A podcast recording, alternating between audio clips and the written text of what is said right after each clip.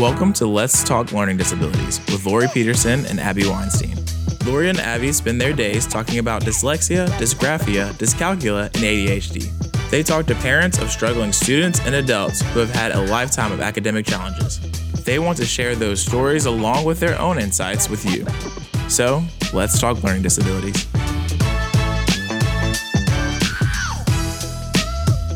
Everybody, this is Lori. And this is Abby. Welcome to episode 39 of Let's Talk Learning Disabilities. Today, we have, as usual, a very special guest. We're so excited about our episode today. Abby, tell us who's here.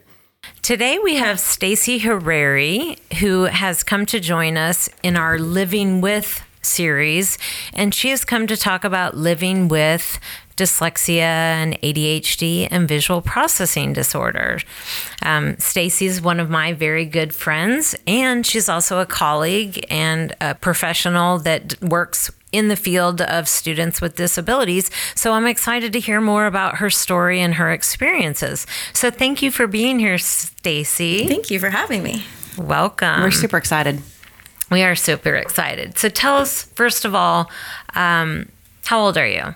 I am 30. No, I'm not 30. I'm 47. but you know, you feel 37. I feel 30. Yeah. That's good. You're Yeah. feeling younger than you are. Uh-huh. So when were you first diagnosed with dyslexia? Good question. I was diagnosed with dyslexia when I was in first grade by a teacher who actually came to my parents and said, I'm not supposed to say anything and I could get fired from my job, but want you to know I think your daughter's struggling. And I think that um, getting her tested for learning differences would probably be a good thing for her because she's really struggling. Wow. So, of course, my parents were off without information and researching. And um, I can't remember if it was Scottish Rite or, or Shelton that I did the testing, but was diagnosed with severe dyslexia. Were, were you at, in a public school or a private school? I was in a public school at the time. Okay. Do you remember school being hard? I mean, that's a lot. I don't know that I remember Oh my much about first grade. It was terrible. It was so hard, so frustrating, frustrating, so much anxiety.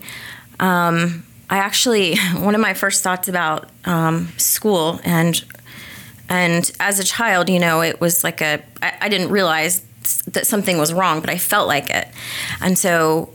In the desks in the old days, you'd have like the little cubby in the middle where you'd stick your folder in or, or whatever.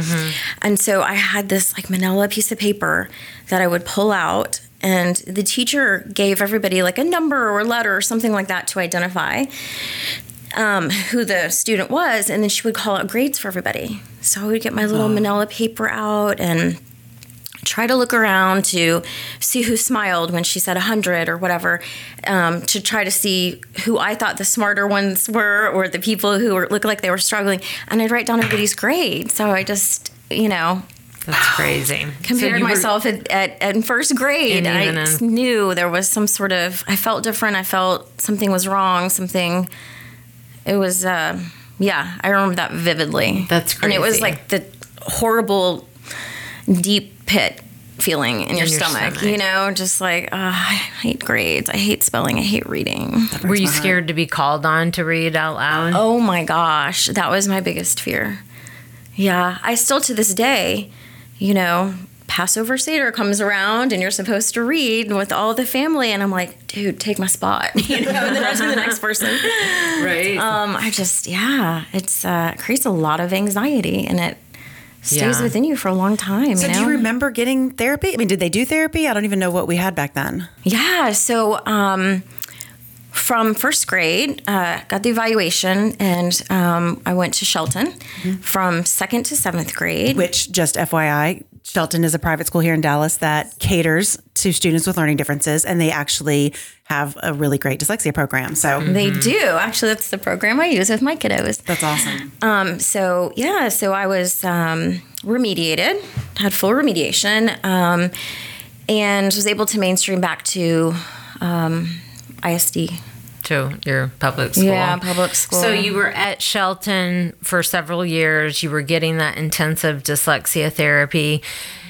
Did you notice improvements pretty quickly, or did you start feeling more confident and experiencing more and more successes with reading, or was it a slow progression? And how did that make you feel when you were in that therapy program? You know, um, I don't remember so much, but I do know with remediation, you're changing the neurological pathways of the brain. So, as you can imagine, it's a slow process. And as a kiddo, second, third, fourth grade, you know, you're concentrating on do I have a pimple or who's a cute boy or, you know, things like mm-hmm. that. So I don't remember um, feeling like I was, you know, there was something different going on and changing with mm-hmm. me. I also wonder too, though, if being at Shelton, being at a school where everybody yes. had a learning difference, you were you the difference between you and your peers was not so drastic, right? So you felt yeah. more comfortable. Exactly. So, but you did then you didn't notice notice the changes as easily or as frequently. Right. My parents, I'll say this too. Shelton was awesome at teaching I'll say my parents for sure about what's going on with their daughter. How can I help? What are the expectations? Um, my parents were awesome. They, um, wow. They kept studied with me. With you, yes, and they didn't had they? a lot of expectations, but they weren't unreachable. I didn't feel like you know it was setting me up for failure. Um, I'm sure I probably thought they were too strict mm-hmm. for a lot of times, but uh-huh. you know, um, but they spent a lot of time. So my a lot of time. My mom was better at um, the English part of things, and so uh, proofreading papers and um, grammar and vocabulary and you know things like that. I mean, to this day, I will send her stuff and and have her look over it. Spelling, oh God, spelling. Um, and my dad is a financial planner, and so he's good with numbers and kind of what's going on in the world. So the lesson on integers that I did with my dad was it felt like it was weeks, but it was something that was so hard for me to understand. Um, but he didn't give up. Neither of them gave up. Um, my brother, funny enough, the little little jerk, he's uh, 15 months younger than I am, and I don't know how, but not one trace of a learning difference. Really? yeah. So learning so, came easy for him. School was easy, learning was easy. I mean, you know, but he he's such a sweet guy, right. very subtle about it. Never once to this day felt um, less than or. That's awesome. Yeah. Mm-hmm. I yeah. They that were my biggest awesome. cheerleaders and. Did you feel bad about yourself when you found out you had dyslexia? Did you feel like there's something wrong with me? Yeah. And, yeah. Yeah. Um, I was, yeah, it, it, it was very, it, I think there was partly a relief because it had a name, which meant somebody else had identified it mm-hmm. and somebody else probably has it. Um, but it also meant that something was wrong with me, you know? Right. And when the adults would say to me, but you're so smart, I would think, I, how can you be smart and not know how to spell very well, not know right. how to read, struggle so much with everything, you know, academic wise. Um, but now, of course, that's one thing that I tell my own students is it has nothing to do with IQ, and right. it doesn't. With your you smartness, know? you are very smart. How did you How did you feel about having to leave your school? Um, I, you know, I don't remember at the time, but my guess is like most kids, you would just feel uncomfortable about something new. Sure. Um, but I'm I'll tell you how I felt about leaving Shelton. I was scared to death. Sure. Mm. Because I was with kids like me and I had teachers that understood me. Mm-hmm. Um, it was like a little safe haven to go to. And then I remember freaking, I remember my mom telling me in the front yard, we were doing like gardening or something. And she said, I think you're going to mainstream back to, you know, regular school. And I thought, oh my God, I, I can't. Yeah, no, I'm not. yeah, I can't do that. Um, and I did have, um, I think they called it resource. So had mm-hmm. special classrooms mm-hmm. that we now mm-hmm. call 504 program. Um, and so I had a lot of support, and uh, my parents were awesome too. They supported me a lot, studied with me. Yeah. So when you went back to your public school, you had that level of support there. So you, it was a easier transition than you had envisioned it to be. Yes, it was, and um, had tutors, and I had you know everything that I needed. Not anything that I really wanted because mm-hmm. nobody wants to do that. It's not right. fun. But um, but it was something that yeah, my parents had it in line for me to to get it done and What classes were hardest for you then going through high school? Was it always English or history where all the reading was or I would say, well, so like science and history, there's a lot of reading and a lot of things you just sort of have to memorize as far as dates or names or, you know, wars or whatever. Um, I came up with a lot of mnemonic devices. Um, I learned how to take notes and how to organize with different colors and highlighters and um, and things like that. One of the actually one of the ways I studied for my um, my test in graduate school, I have a master's in counseling, would be to get different colors of pens. Um, red was Freud. You know, Jung had like green, and the different um, theorists and for counseling that had different colors. And so, if I couldn't remember which theorist had, you know, um, which saying which or saying. yeah, what you know, vocabulary or whatever, I could picture it in my head. Oh, it was in green. Ah, you. Oh, it's related to this Yeah. guy. That's, brilliant. So you came up with your own kind of coping strategies I and did. workarounds. I'll tell you another thing. Um, we were talking earlier. My biggest fear of, of doing a podcast was that I would not be able to retrieve my words that I know as as a kiddo mm-hmm. from my that file cabinet in my head, and that I would feel, you know, like I did as a child, less than or something because I couldn't come up with the right word. And then you talk around the wor- word and you say things that are, you know, on a on a more childish level because you can't retrieve the word you want to use. Um, So you still to this day, you said oh you struggle God. with word Yes. retrieval. It's But so much love- anxiety for me. Tell tell us a little bit about how you how you work around that, how you try to come up with the word that Yeah. you're thinking of. So, two examples for you. One, um, when I was a little one, I don't, maybe second grade, something like that, my mom said to me, and she uses this example a lot, she would say, well, you know, what do you want for breakfast? And of course, I'm a pancake girl, so I, you know, but I could not come up with the word. So she would say, okay, describe it to me. And I would say, okay, it's two syllables, starts with a P, it's round, and you can put syrup on it. She she would say, "Is it a pancake?" And I yeah, yeah, yeah. That's the one. That's the one. I want pancakes.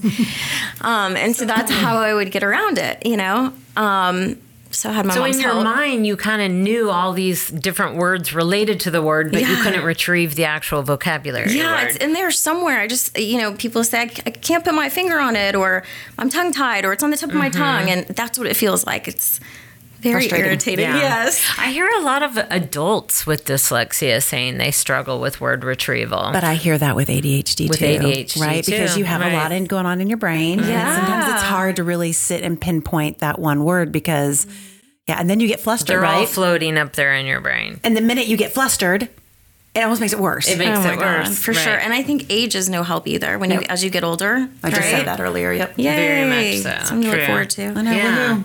So you went on to graduate high school and then you went on to college. How was college? Was that a place that your dyslexia impacted you? And did you get accommodations in college? I did. I got accommodations. Um, I'm pretty assertive by my person. You know, my personality is pretty assertive, um, and so um, I was very good about talking to my professors, introducing myself. Um, hey, I have severe dyslexia. Um, this will date me. I'm going to bring my tape recorder to class, and that was one of my accommodations. Um, felt like a big dork, but I was like, you know what? I, I'll, I I more so feel like I want to do this because it'll help me. And so I brought the tape recorder to class and I had extra time on my tests. Um, and so it was one of the things I would talk to them about. Okay, so how do you want to do this? Do you want me to just hang out after class is over and finish the test? Do you want me to come back to your office? You know, I wanted to know and be prepared in my mind. You know, how, how's this going to work? You know, mm-hmm. little control freak too, but Great. But you were but I really wanted to- advocating for yeah, yourself. it, it's no one else's, Taking you know. So. Yeah. So I like to encourage my kiddos to do that too. I wonder Ask if for what you need. if because your parents were so upfront about your dis- about your disability, right, Mm-hmm. and they were so transparent, and they really involved you in it, Mm-hmm. you know, and kept you, you know, you knew about it, you understood it, you understood the help you were getting, and I wonder if all of that is what helped you to become such a good advocate for yourself. Because even being outspoken and assertive doesn't necessarily mean that you want to ask for help. Right, you could be hard. uncomfortable, sure, And so, but you had no problem. I love that, and that's Mm-hmm. we tell kids that all the time too. Like you have to start owning this. It's Mm-hmm. it's not going away. You're gonna have to. Mm-hmm. You're gonna have to get if you want help. Ask for Get it. in there. Yeah. Right. Tell them what you need to be successful. And so then you went on, you graduated college, and then what Did did, you you, do right after you graduated with your bachelor's degree? Um, so actually, after I have a general business degree, I went to Stephen F. Austin, small school, Mm-hmm. small classes. You know, you can go and talk to your teachers. Um, I sat at the front. I, I mean, I knew what I needed to do, and I did it. Um, Had mom read your proofread your papers? Yes, I found a fax machine somewhere because back in the day they didn't have fax machines all over. So I'd find a fax machine and have my mama um, proofread. Um, yeah, and so after undergraduate, um, funny enough, my brother, who's 15 months younger, graduated the same. I think it was within a week. Of me because he was able to, I think they called it CLEP out, maybe. Does that even sound Mm-hmm. That familiar? right, yep. Okay, of um, you know a semester of classes, and then there was me who need who needed an extra semester. So we ended Mm-hmm. up graduating, I think, within a week of each other. But um, then I went to graduate school. I decided that I wanted to do counseling, and um, I busted my butt and worked hard and Where did you do made that? it happen. It was called Amber. No, it, it is called Amber. That's where I went. Amberton. Amberton. Yeah. Okay. I don't Oh, yeah, remember. that's where I went, yeah. Yeah That's so and it was wonderful. It was also small, Hmm. um, and you know, just it was what I needed. Um, so, So okay, yeah. then then I need to know then how you landed doing what you do now because that I mean obviously counseling I think can transcend across lots of fields. Oh, for sure. But tell me then, did you start by being a counselor? I did. I did counseling for oh my gosh, maybe like ten years or so. Oh, wow, okay. Never in private practice, um, and I I got my feet wet in so many areas that I I was just so passionate about it. I worked at a psychiatric hospital, uh, did adolescent drugs and alcohol, did some marriage and family abuse, um, sexual abuse. Um, uh, what else? Uh, suicide and crisis Wow. um, eating Wow. disorders. Yeah, and I um, I I learned a lot, you know, and, and I saw a lot, I bet. and I learned So learned you how wanted to. to yeah. help people. So I, I wonder if that comes partially from your background of Being being, a struggling learner, Yeah. needing help, getting the help you need. You were determined to help others feel good and be successful. I think so. Yeah, I I do like to help if I can. Yeah, I love Yeah. And then how? So then after you you got tired of counseling, or you decided you wanted to pivot to something else. Tell us a little bit about what you do now and how you got to that place. Good question. So, um, yes, from from counseling, I actually was at my friend Lori's house, who we both know. Um, she is a language therapist, and um, I was over during the summer. She had a client, uh, a child who came in, and she went into the other room and did therapy with the child, reading therapy. And I thought that is so cool, and that is right up my alley because I have myself had language therapy and have ADHD and dyslexia, and I um, I want to give this a shot. So um, I did. I went to Shelton and I got my certification through them, and um, that's what I'm doing now, and I love it. That's awesome. Yeah.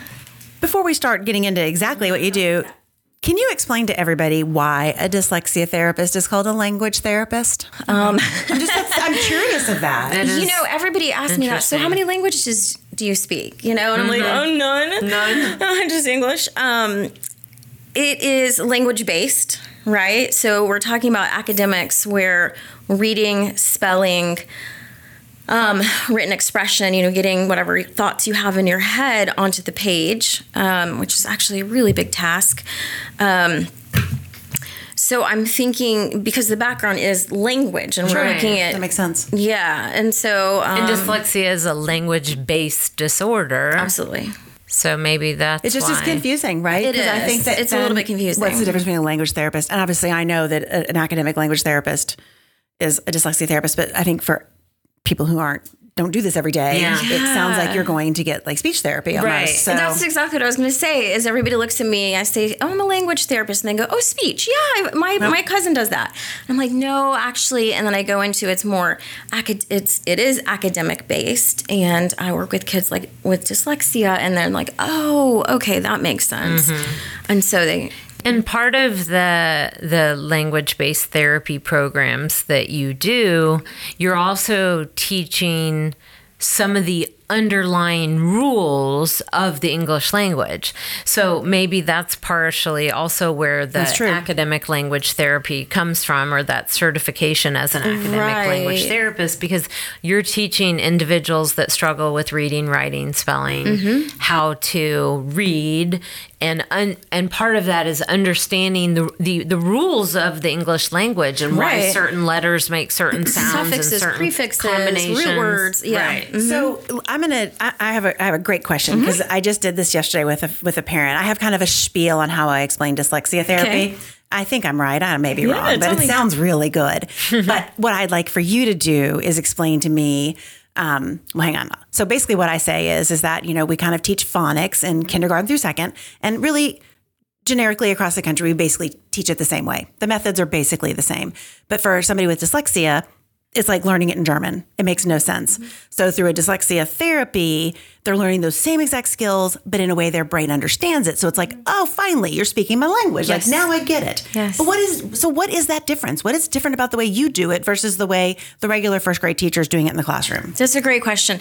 So there are different remediation programs, um, and so you can have different kind of techniques and styles. Um, in the we'll say regular or typical classroom, you have a classroom of students, and the teacher goes as fast as you know the sort of medium child can go, I guess, or or the fastest child, whatever. So you're going at a speed that um, may not be workable for you. You know, you may not have caught on or processed the information yet. Um, and so with language therapy, um, sometimes it's done in a, in a small group setting, maybe five kids, seven kids, four kids. Um, I do one on one. And so I can kind of gauge if the child is um, understanding and utilizing what I'm teaching and how I'm teaching it. Does it make sense? That's my question all the time is, does it make sense? Does that make sense to you? And if it doesn't, okay, let's try a different way. Um, but the the directive teaching and um, multisensory, I like to use a lot of multisensory, um, might be different from the typical school. Also, we're learning how to segment and um, pull apart words and put them back together again um, in in oral form, you know, verbal form, and also in written form. And so it's the the steps are more tedious and, in, and intense for the most part. Um, a lot of it is repetitive. You know, when you are teaching a child or an adult, for that matter. Um, that repetition, I know from my brain anyway, uh, I need that repetition to get it into that long term memory. You know, once you Right. learn something, it's in short term memory for a little while and it may not get to long term memory, you know? Um, and so that repetition, like we talk about math facts, um, man, it took me forever to get my math facts down. Um, but one of the ways I like to teach some of the, the kids, if if you can't memorize something, okay, let's make sense of it. You know, and my dad taught me that when I was young is okay, let's make sense out of it. Let's talk about it and make sense out of it. And so the way I like to show them is um, written form so they can see it. Um, I use color and we have our math tricks, you know. So with 12, um, 12 is hard to multiply, you know, because it's a big number. But if we can pull 12 apart into 10 and 2, we got 10 and we got 2. So we can multiply that and then add them back together again. And the kids are like, oh. And you move from putting all of that on paper to putting a little of it on paper to doing some of it in your head to doing it all in your head and then because you have said you know, six times six is 36, the entire thing, not just 36, you have that repetition, you have the visual of it, you have the written form of it if you write it on a marker board or something, and then you have also the auditory of it, of your yourself saying the entire thing. And then it just becomes you know, when you memorize a song, you just know More the next. Automatic. Yeah, you know the next word because you've, you know. And mm-hmm. well, and you're helps. also reinforcing that the numbers, the number concepts of, of twelve is a ten and a two, right? Yeah. Like, mm-hmm. yeah, yeah. and place value, and I mean, there's so many other aspects that you're reinforcing, but you're teaching multiplication. Again, those underlying principles. The underlying principles, which dyslexic brains, they tend to, from what I've read and learned and experienced, they tend to like to know the why huh? behind everything. Yes. And so you, it sounds like you can also not only teach the why, mm-hmm. but you can do it at a slower pace than the typical classroom with a lot of repetition in a very systematic, multisensory way. Direct teaching, yes, yeah. absolutely. Good, good summary. Thank no, you. Thanks. When you talk about multisensory with um, phonics, right? Because yeah. you're basically reteaching phonics. Uh-huh. I have like manipulatives for math is easy, right? Like I can come up with a million different manipulatives. But for phonics, to understand how why the a where the a says a in this word but says a in this word, like how what kind of how do you do that multisensory? Like are, are there manipulatives? Are are you getting the kids? Are they getting their physical body involved? Are they getting? Is it more? Is it um, verbal repetition? I think a lot of it is verbal repetition and identifying. Um, the method that I use for remediation doesn't really involve coding that's more of an AP alphabet phonics base. Mm-hmm. I like to include the coding. So when you're sitting across from me and you're struggling with cat, at, and you're calling it k, 8 mm-hmm. because you're not sure if it's a long vowel or a short vowel, if I can reach across and put a brief, a half circle over the A, and that um, helps you identify the sound, then, you know, to me, it's just. Uh, that's how I hope a child um, read and understand. It's very visual. Very mm-hmm. yes, very I, visual. just like your color coding, mm-hmm. right? Mm-hmm. So yeah, that's awesome. Visual yeah. sim- symbols, and they're saying it while they're writing it at the right. same time and yeah. seeing it, seeing it, and mm-hmm.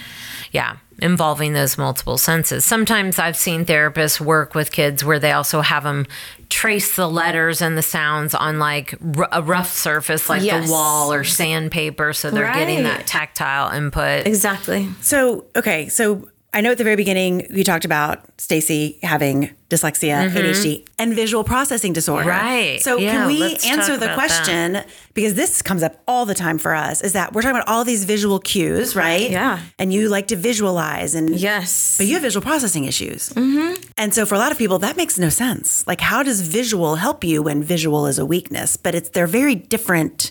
It is. So talk to us about where your what is the where is your visual processing sit? What is your visual so, processing? Good question. So, with my visual processing, so we have eye teaming, mm-hmm. um, eye focusing, and, and, eye tracking. That's the other one.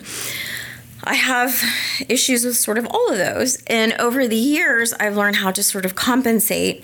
Um, so, if I've got a book that I'm reading, when I get to the, the end of the line, you know, you come back around to the next line, which is on the opposite side of the page and and I believe that's the tracking part mm-hmm. of it. Um, a lot of times I'll reread the the line I just read. Um, or it it takes time. It takes more time. It's probably milliseconds or whatever, but so. it takes more time, which is difficult for comprehension if you're focused on getting from one line to the next.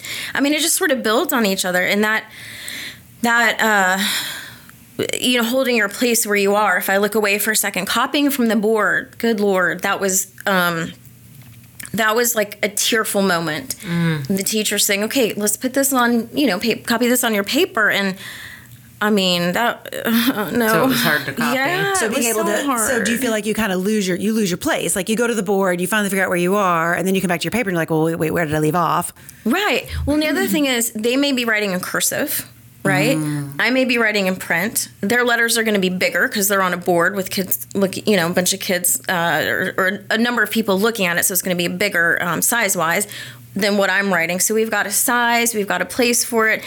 I'm tracking what she's what's doing, what's sorry, what's going on on the board, and then my eyes are going back to my page, and I'm listening, trying to listen at the same time, mm-hmm. right? And so it's just, it's a lot, and just the visual part of it is can be mm-hmm. a lot. So um, how did did they when you went and had that evaluated and diagnosed? How did they what, what how did they help? So, I um I had I'm, I get lost everywhere. Anybody who knows me knows I'm always lost. um, and I have a spatial issue. So okay. when I'm walking down the hall, I will probably bump into something if You're I'm not, not judging completely here. alert. Yeah. Yes. Poor visual spatial skills, mm-hmm. right? Um, and yeah, taking, you used to talk about how you had bruises all over your body yes, and you didn't know where they'd come I from. I did. I would run into things and I'd have a bruise, and um, so I kind of you know, doing what I do, I sort of was, you know, kind of lured myself to the fact that I think I might have that what's going on here.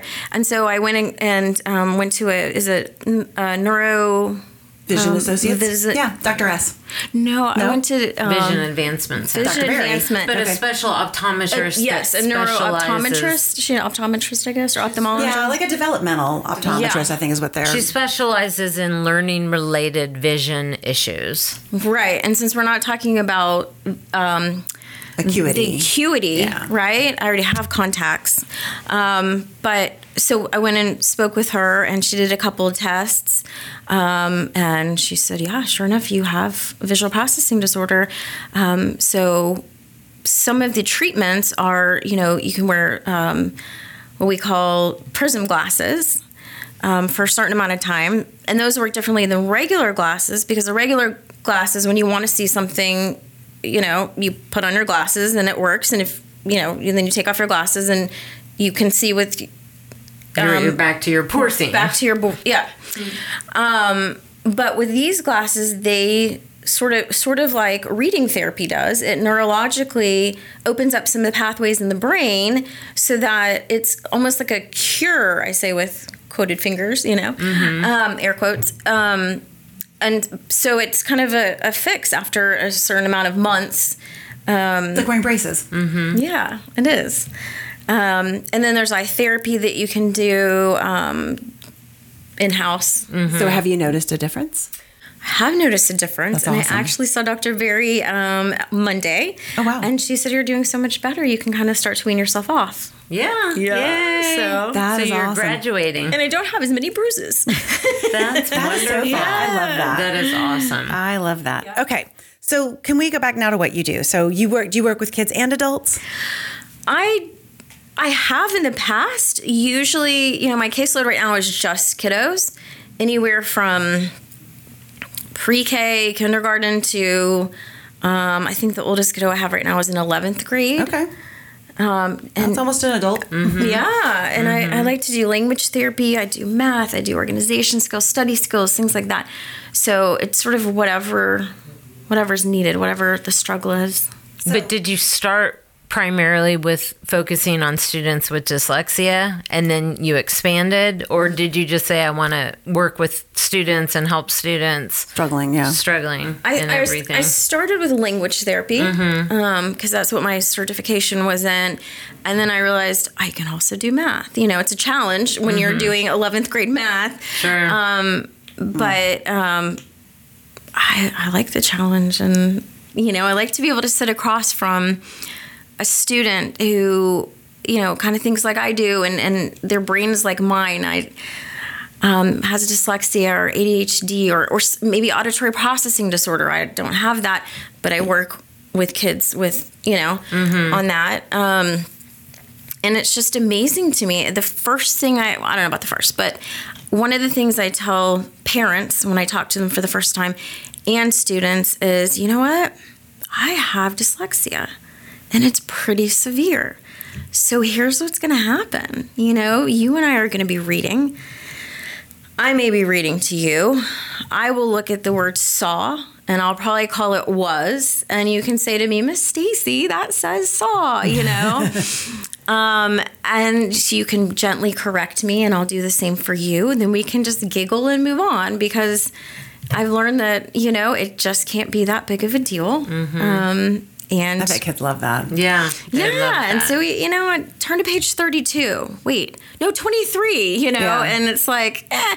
and you know, of course, dyslexia is not only about flipping numbers and letters. You know, but um, for the most part, that's where you know the kiddos catch me, Catch you, and yeah. I say, "See, there's my dyslexia showing up." You know, or, or cute. whatever it it, makes might be. them feel good to know that you became a successful adult and you're smart and you do you work with other kids and you have dyslexia and ADHD. They and ask me visual that a lot. Miss Stacy, you have all these certificates on your wall. How did you do all that if you're dyslexic? How can you teach me if you have ADHD and, you know? Mm-hmm. And I say, because you know what? Honestly, I worked my butt off. Yeah. And hard work is okay. Yep. You know? You And did so work. that's It's what I not that told you can't them. do it. Yeah, it's not, that, and you're gonna miss some parties. I'm gonna be honest with you. You know, in college, you're gonna Mm-hmm. Right. or You're gonna or miss some some fun stuff, playtime yeah. or whatever. But this is, you know, you've got, you've got other wonderful things on your list. This is just one that's gonna be hard and, and a struggle for you, and it doesn't go away. I'm sorry, bud. You know, Right. It's just here's here's what it is. But it can get easier. Yeah. Mhm. It can get easier. And you worked very you're gonna be fine. hard and you got really far and you used all the resources that were available to you and the supports. And there's so many more resources now. Oh I mean, it's so unfair, gosh. right? Like the, even just with technology, Yes. you know? Yes. So many schools that are speech to text software, text Yeah. to speech. They didn't have that when we were in school. And Computers, audiobooks, yeah. Even. Well, books on tape. Did they? They did have books it on was tape. books on tape. Yeah, Yeah, I had it books on that. tape. Yeah. Um, so if you if we had a parent that just got a diagnosis, their child just got diagnosed with dyslexia Mm-hmm. or or ADHD or visual processing, what what kind of advice would you give that parent? Through all of your struggles, I mean, I feel like you've you've had you had great experience with your parents. Yeah. What advice would you share with that parent? So, uh, you know, sometimes parents call me and they are frazzled, they're overwhelmed, and they're anxious.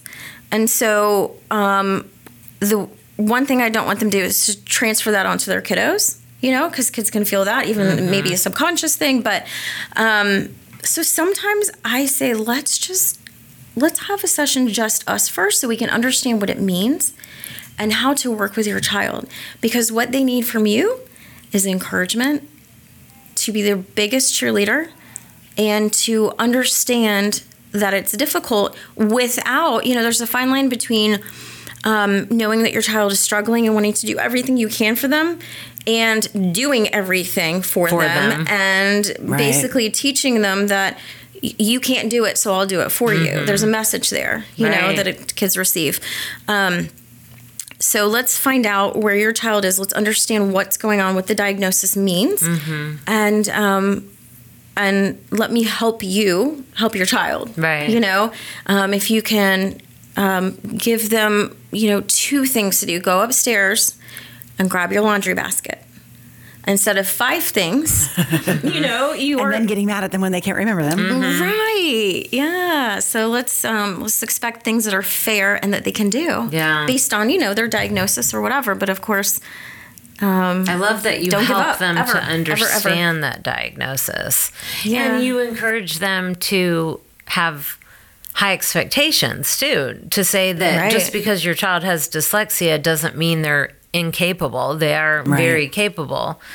And so absolutely. that's something I know you encourage them to keep their expectations. yeah. And I think up. that's where I, you know, you model behavior, right? In any relationship. Mm-hmm. And I think my parents modeled that for me as a kiddo because I I don't know, in my head there's nothing I can't do. You know, it may it may be really hard. That is you know, but it's awesome. um I'm I'm willing to take the challenge. That is awesome. Great. So if people want to find you or have questions for you, what's the best way for them to find you? Um, my website is a good place Okay. at Stacy Harari. And we'll have Dot that in the we'll have that in the show notes. And so they can reach out with questions or Absolutely. to see if you're available. Do you do any virtual work or do everything in person? Do Okay. I like Zoom? You can do the screen share, so that's easy for math or language. Awesome. Um, one of my favorite things is just a consultation, working with parents. Um, and to help them understand what's going on, what they can do, That's and awesome. and here's what we're doing with your child that seems to make sense. So let's use that.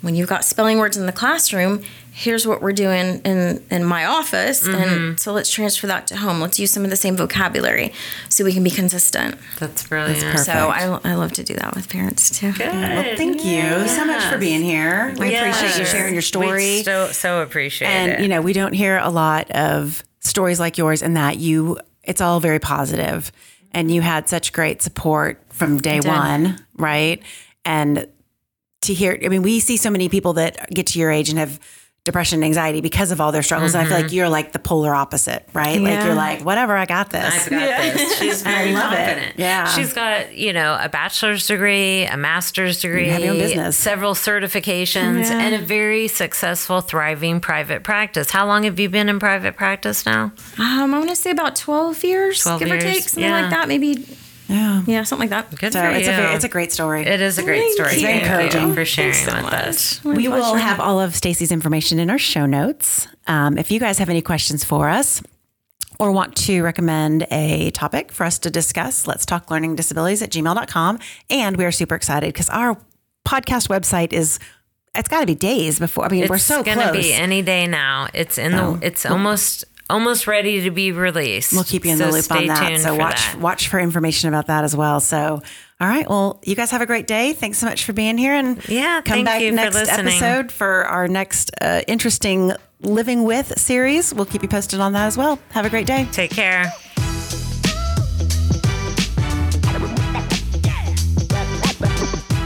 Thank you so much for joining us today.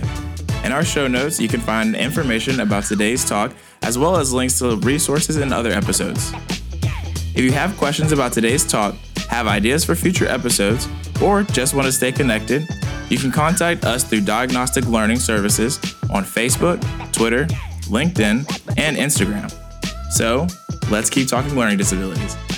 This podcast is sponsored by eDiagnostic Learning. You can find more information at www.ediagnosticlearning.com.